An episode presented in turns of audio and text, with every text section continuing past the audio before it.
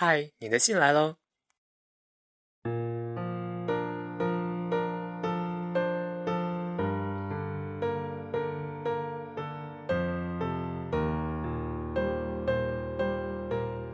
嘿，亲爱的你，短信家。最近看到一个笑话，说男生最喜欢的女生类型，有一头黑长直，平时不爱浓妆艳抹，不会穿太暴露的衣服，生活作风良好，长得漂亮，长得漂亮，长得漂亮，长得漂亮，长得漂亮。女生最喜欢的男生类型，笑容很干净。对任何人都很有礼貌，穿衣整洁有品位，生活作风良好，长得帅气，有钱，有钱，有钱，有钱，有钱。其实也并不是所有的女生都是金钱至上，所有的男生都是外貌协会，只是不可否认的是。美貌与金钱，自古以来，在这红尘滚滚的世俗世界中，从来都是人们趋之若鹜的目标。人们喜欢用这种反鸡汤的方式调剂生活中的种种无奈。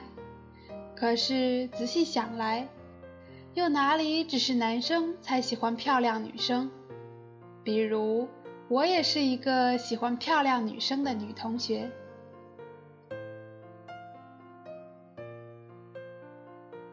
我的中学时代，同年级有个非常非常漂亮的女孩子，即使是在整形之风盛行的今天，我想她也应该算是那种少见的美女了。她的五官很精致，眼睛又大又圆，长长的睫毛忽闪忽闪的，高高挺挺的鼻梁，樱桃小口一枚，眼角眉梢仿佛永远带着笑意。像极了一个玲珑精致的陶瓷娃娃。我从来没有见过他任何负面情绪的样子，这让我凭空又对他增出了好多好感。所以，直到多年以后，尽管我们从来没有说过一句话，我也会偶尔想起他，好奇他现在生活的怎么样了。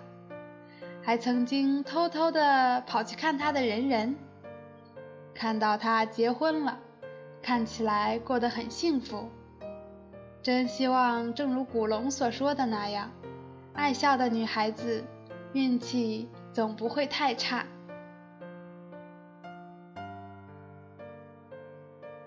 不知道是不是我接触的男生太少，而认识的女生又恰好大多非才华横溢。即风情万种，所以对于欣赏女孩子的美，久而久之，我产生了一个带有偏见的观点：女孩子身上真正的美，只有女孩子才看得到。很久以前，偶然听到小 S 的一句话：“只有女生才看得出舒淇的美。”我心有戚戚。女生和女生之间。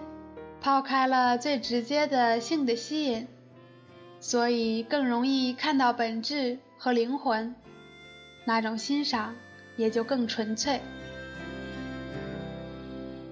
心很空，天很大，云很重，我很孤单，却赶不走。捧着他的名字，他的心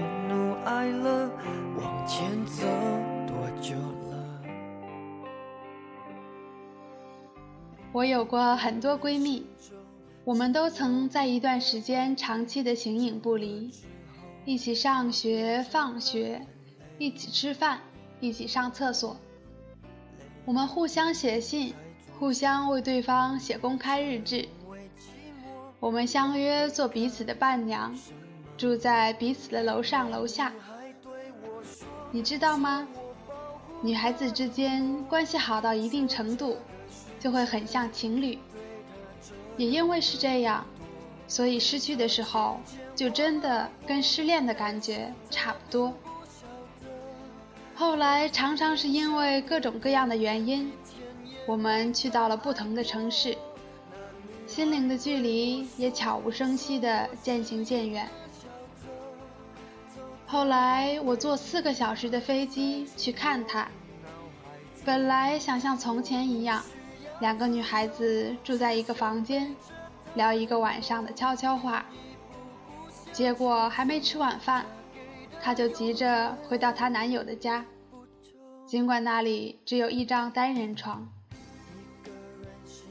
那时候，我才不得不承认和面对这样一个事实：原来，那个整个世界你以为最亲密的人，已经有了自己更亲密的人。那个晚上，我非常悲伤。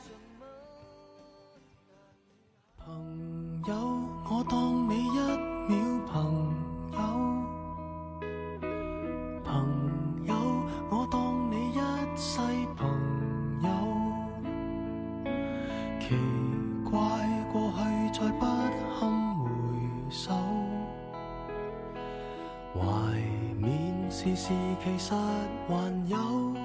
我不知道你是否理解那种悲伤。原本自己生命计划中最重要的一个人，我们的路越走越差，越差越远，我再也没有办法和他并肩走在一条路上了。那是一种深深的无力感，深知这命运无法更改。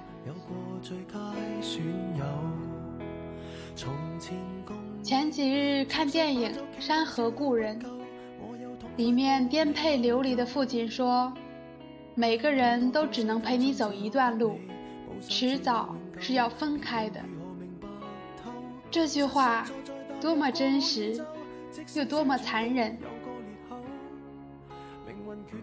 但我喜欢电影的结局，最后一幕，母亲在雪地中再次跳起了当年的舞，换了时间，换了地点。当年的那些人都已不在了，但她还是在继续跳着，还是那首《Go West》，还是脸上挂着当年一样通透的微笑。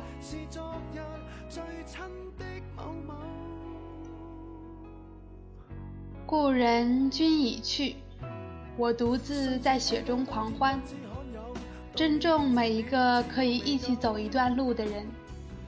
不用停在路上回望，不用沾湿双眼，也不用一生等你。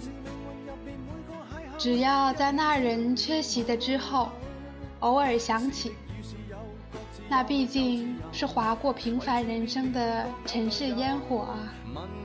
有没有？确实也没有，一直躲避的借口，非什么大仇，为何旧知己在最后变不到？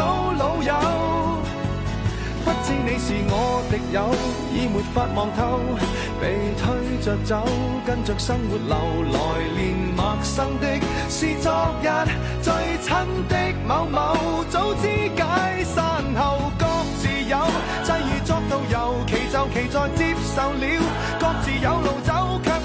你让我眼泪背着流，严重似情侣讲分手。祝你的人生，无论走到哪个岔路，始终有牵挂和被牵挂的人。你的小树。有没有？也没有，一直躲避口，非什么大仇，为何旧知己在最到老友？不知你又有没有挂念这旧友？或者自己早就想通头，来年陌生的是昨日最亲的某某，总好于那日。